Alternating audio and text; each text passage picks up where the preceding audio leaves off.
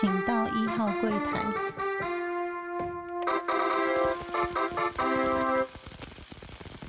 大家好，欢迎收听初一十五，我是主持人 Q A。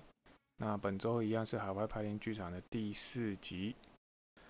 那这一集跟把时间轴从上一集被我拉回到一年多前之后，那这一集也是在同样的时间点。然后这一集会变成说我出国前的最后一集，然后就最后到底做了什么样的整理啊，然后做了什么样的准备，会在这一集里面跟大家做一个说明。然后这一集之后呢，时间轴就就会慢慢的回到了呃比较近期的时间，就是我太太他们回去的之后的第二周。然后我自己做了其他什么改变啊，或者说为家里为自己做什么努力，之后我再跟大家做分享。那节目上架到现在应该也进入了到第五集的部分，然后开始有一些固定的听众。那如果这些听众觉得说诶，我们的节目很适合你的朋友啊，或是您的一些认识的人，那也欢迎大家分享给你们的朋友。然后如果有互动的话，那当然让我知道你们有在想什么，或者对我们的节目有什么意见。很希望你们能跟我们做一个简单的互动。然后在正节目的部分，我们已经目前在紧锣密鼓的筹划当中。那节目的制作通常都会稍微需要长一点点的时间，那请大家见谅，那也请大家敬请期待我们的正节目，就是我们两位主持人一起录的节目会。慢慢的呃上架，啊，敬请大家期待咯。那我们就开始我们的第三集节目。那这一周做了一些比较多的突破，不像过去的两周只是做一些心态上面的调整，然后整理一些东西，或者是说就是去申请一些文件。这周开始加上了一些呃我未来会在海外当地可能会遇到的工作，主管让我做一些暖身的动作，再加上我要去的单位现在面临有些人休假，或者说有些人调职，甚至有些人退休，所以人力非常的有限。那有些文件可以做一些编辑啊，或是阅读，然后排版的部分的话，我就可以在呃现在的办公室做一个呃整理。比较特别的地方就在于说，过去我们看的文件可能以中文为主。那现在突然的文件都变成要阅读大量的英文，一看就看了四五十页的英文，这个部分是过去我比较没有遇到的部分，那也算是人生算比较重大的突破了。那我觉得也好，就是说你在出国前你遇到先遇到这些事情，那总比到了当地你要适应当地的新生活，或者当地的文化，或者是当地的那些新的同事，然后你还要面对这些新的你从来没有遇过的文件，那个我想到时候压力应该也比较大，但是我现在就先可以处理，或是心态上面可以做做一个调整，我觉得算是不错的暖身的动作。那另外呢，这周做比较还是一样 routine 的事情，就像是呃，我又去帮我的小朋友们，他们又多打了几针预防针，所以现在目前除了我自己密集的在看一些譬如牙医啊什么之类，也想要帮小朋友他们过去有一些像皮肤上面的疾病啊，或是有一些比较常感冒的状况，或是一些预防针先打好。那每打一个预防针的时候，因为未来他们可能会去到国外念书，那他就会国外他们入学的时候就要求说，哎、欸，小朋友，那你打过什么预防针啊？那这个部分呢，我们就要到所谓的卫生公所，就是卫生中心去申请一个，把他过去的那个幼儿本子、那个婴儿本啊，或者是说一些小，就是大黄卡，跟我们打 COVID 十九 的小黄卡不一样，比较大张的大黄卡，把它翻译成英文，然后请那个卫生局做一个认证盖章。那比较麻烦的是说，有时候小朋友他一两个月就打一针的时候，哇，那你每次更新就要重新申请一份，但是你总是很难去留意到说，或是说医生说你什么时候可以打，这个真的是很难决定，所以变成一直要去跑卫生卫生局去补这些文件。那另外呢，呃，我也还去挂的所谓的医院的旅游门诊，去帮我们把那个 COVID 十九 的那一张小黄卡呢，换成一个小黄本，就是国际上可以通用的小黄本。那如果未来有到各个国家，因为有时候你总是会做一些小旅行，或是说还是会做一些移动的动作的话，如果这个小黄本，你就比较不用担心到哪个国家或是到落地的时候被呃当地的卫生机关啊或者海关找麻烦。那对我而言，这一周还有很多跟同事们的聚餐，那利用每天中午或者晚上的时候，就跟一些同事啊，或是跟一些客户或是朋友们，呃，在这个即将出国的前夕，在这一个月内做一些类似他们都说帮我践行啊。那我也趁这个时候跟大家分享一下我现在的状况或未来遇到的状况。当然，每一个人都依依不舍啦。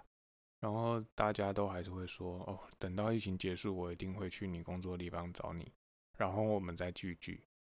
那我觉得这种时间都还蛮充实的，然后大家都是跟你约，大家都很讲义气，我会觉得哎，好像时间过得还蛮快的，但是这些每天要邀约，其实时间有点不太够用。那我觉得主要还是因为你在有限的时间想要把事情做完，你就会觉得好像时间不够用啊，把时间填得很满。那我觉得这段时间算是人生还蛮奇特的旅程啊，因为你不太可能说随时都有在道别啊，或是让人家会帮你做这种践行的动作，然后有种告一段落，然后要再重新出发的感觉，算还蛮难可贵的经验。那当然一样，只要在台湾或是只要能跟朋友家人相聚的时间，我都很珍惜，希望我未来会珍惜我在海外可能要面临挑战的时光。那最特别的事情就是我这一周把我的呃开了六年的战车啊、呃，也是说就是每天上班啊或是接送小孩很重要的车子把它卖掉了。当然这个车子是当有一些故事啊，跟我的小孩有关，跟我的家人有关，所以卖掉的时候也特别依依不舍，甚至呢我还跑出去找了我附近的同学说，哎、欸，你帮我们全家跟车子拍一张照。特别的感伤，只能这样讲，但是总是要面对，因为第一个是车子它六年多开始就是做一些保养的价格很高，然后保险金又没下降，那如果一遇到维修的话，那可能都是比较大的问题，毕竟它已经超过五年，然后保护都过了，所以在这段时间我都特别小心，不要让这台车受伤，或让它就是有不稳定的状况，因为知道可能会把它卖掉。那这是第一个卖，就是说年纪他的年纪大是可能我们要卖掉的原因。再来是出国期间，我也不想要就是留着一台车，然后还是要缴税金，还是要缴就是所谓的牌照税跟燃料税、燃料费，这个部分可能也都是一笔开销。加上如果你常常没开，回来又是大修，刚刚讲的年他的车零油了，所以那个修都是一个很重的消费。所以目前为止也是想说，先把这台车卖掉。那过去有卖车的经验，我就找同一个大哥，然后跟他喊了一个价格，他杀了一次，我又把他提高一次，就成交了。总之呢，就是被他杀一次，我喊了两次，算是过程当中喊价的过程不超过五秒。那我们就当然签约时间大概是大概半个小时，所以整个交车、卖车到他汇钱给我的过程当中，大概四十分钟内。含签约、含汇款、转账就搞定了。那因为过去有配合过，所以彼此有一定的熟悉程度啦。然后他也很干脆，然后我也不多说，因为大概我网络上有稍微看了一下，我就是买车啊，每一台车我都有个习惯，就是会在上网去找那个车的社群。所以你大概就看一下最近大家在。如果会有他们一些自售车子的状况、二手车的状况，看一下年份接近的，然后金额相当就差不多。那我也知道，车商跟你买车，跟你自己网络上自售，车商当然要赚钱，所以你总是要给人家个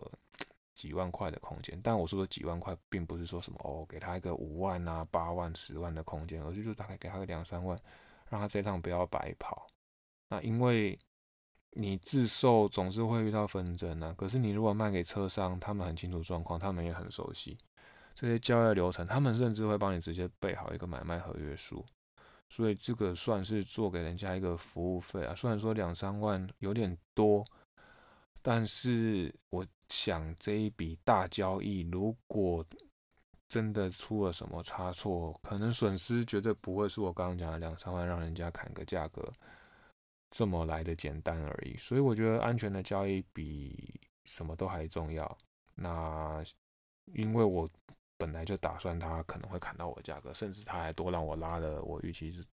价格的两万，所以这个最后成交的过程干脆那有心中有点小过瘾，但是难过当然是更多啦。我自己从来没有开过这么好的车子，那这台车算是我从国外回来之后的第一台车，也陪着我的家人 一, 一路成长到现在。所以在出国前做的一件大事就是这件事情了。当然后面开始还是会有很多的大事情，比如说整理行李的时候我要带什么不带什么，然后什么东西要先清除啊，或者是现在最近开始就会买一些可能到当地比较难买的东西，然后再加上我想要让行李比较有所谓的整齐划一，所以会捡一些小袋子，就是或是中型的袋子或大型的袋子不等，那用不同的用途，比如说装一些电线啊，就是所谓的呃传输线啊、充电器啊，这个部分可以装一个袋子，然后衣物啊什么就会装一个袋子，然后文具类就装一个袋子。这部分是目前的规划，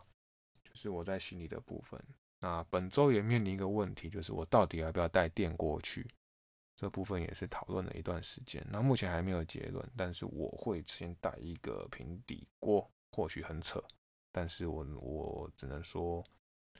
呃在一个旅外的过程当中什么都要备，那你又想说一开始去不想要花钱，带个锅子怎么样都可以加热，食物总是热热的比较好吃，然后求一个温饱。所以这个部分虽然说有点重量有点空间，但是我想我应该不会后悔，这个东西我就定了不把它拿起来，就是会固定把它放在行李箱里。那本周大概就做到这边，那我们的主节目一样会再持续更新，一样会再努力的为大家做更多金融资讯的分享。那说真的，出国前的节目就会到这一集为止。那为什么会说到这一集为止呢？现在在讲话的我是在做一个后续补录的动作，因为后来在这一个这一周之后，大概再过两周就准备出发，然后发生了一点小状况，在我出发前，等于是当时对我来讲是一个大事了，就是大家记得在二零二二年的时候，台湾其实一开始都没有什么疫情，然后到了某一个时间点，就是 Omicron 开始变多的时候，然后台湾突然就是剧增，就是一千、三千、四千，然后再过几周就直接破万，在那种快速发展的疫情之下。然后呢，我刚好跟了我一个很非常要好的朋友，然后全家一起跟他们聚餐之后，他发现他确诊。那当时的时空背景是这样，就是说政府还没有很明确，因为才刚刚开始变很多嘛，然后也没有什么放宽的动作，所以你身边只要有人确诊的话，你可能就要隔离个两周。然后当时也很尴尬，就是说到到底要呃十四周十四天呢，还是呃十天呢，还是一周，政府都还没有非常明确的呃指示出来。但是我的状况是说，我在几天就要出发了，然后却发生被隔离的状况，所以当下我就会变成第一个要先跟公司联络，然后说我有这个状况，然后再来我的朋友他就会被疫掉，然后卫生局啊，或者是当时的区公所就会说你有跟谁，那他也把我们夫妻的电话给了疫调中心。然后医疗中心就开始跟我们联络，然后在没多久就发了所谓的医疗单，然后就隔离单，然后你就变成不能出门。那当然很大家可能很久没有遇到隔离的状况是怎么样，所以就会变得有点复杂，因为我们本身验是都都还是阴性，然后也没有什么特别的症状，但是你就被就是当时是手机有上锁的那种那个时空背景，就是说你手机如果一离开建筑物内，然后可能就会有人打电话给你，然后你可能就会被罚款。这个时空背景可能已经有点远，大家可能都有点淡忘有这一段了。那对我而言，还是觉得现在回想还是很不可思议，怎么会有这种时光？但是就是遇上了嘛。然后当时一开始很紧张的原因，是因为呃我在被我朋友通知说他确诊的同一天，刚好有跟一些呃朋友长官们吃饭，那会变成说，如果我当时我也确诊的话，会影响到身边的这些人。所以当下我会觉得说，哎、欸，那你那天有不舒服的情况，怎么还会就是约我们夫妻吃饭？但我知道大家都很好心，就是说，因为我们要出国，他们很舍不得我们，一定要跟我们吃饭。我还是很感谢我这些朋友都愿意相挺。然后我当时其实紧张的程度跟未来的呃彷徨居多。为什么彷徨呢？因为要改机票啊，然后要跟我的呃未来的国外的分行呃的同事跟长官通知这件事情，说我会改机票，会晚一点报到，这些都还算是蛮大的工程。那总公司这边他们也会持续追踪你被隔离的状况，因为当时还没那么人数，真的还没那么多，所以他们都需要一一的掌握，然后一一的控制。但后来就是疫情很快的快速的发展，完全都等于没有在控制。然后到底我被隔离完几天可以搭飞机，航空公司也是来来回回打了十几通电话，才有办法给我一个定案，才告诉我说你到底哪天可以飞。那旅行社他们也很辛苦，也就是帮我去改机票。然后当时因为班机还没有很多，所以也没有满。那航空公司都是到你最后一刻都还会愿意让你改机位，不会给你加收钱，甚至我记得有加收钱也可能只有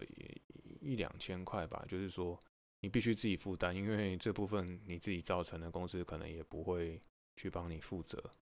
然后再来是在公司会不会黑掉，就是你自己跟人家吃饭，然后造成这些工作上行为的 delay。 那为什么会说会有这个状况，就是说当时还没有那么多人确诊，所以大家也还没有遇过这么多的案例。那我等于是在第一波的中期到后期遇到，所以就变成有点特例的情况。当然后面回想起来，大家很快就淡忘了这一段，包含我自己也好像出国前有发生这一段，也会被淡忘。所以这都是事后论，就是说呃，当时很怕长官觉得你这个人会不会就是呃、不够负责啊，或者说没有为自己负责，所以才会确诊或什么。当长官他心里都会打上一个问号。然后当时甚至我因为还触碰了到比较多的单位，就是知道我、呃、被隔离，所以真的是有遭到一些关切。可是我觉得这都没有关系，就是说事后他们大家都可能都淡忘，而且我也认真的不是故意的，就是我也是在六日的时候跟朋友聚餐，然后才发生的状况。那我们也都就是都已经很小心了，那刚好朋友他们也也是被传染了，他们没有人愿意啊，就是说在疫情的情况，没有人愿意生病，所以他们也很辛苦，身体很不舒服，然后还一直跟我们道歉。那我觉得我也对他们很不好意思，因为第一时间可能完全不知道怎么办，也没有给他们很正面的回应，希望他们能见谅，因为大家真的就是一辈子好朋友。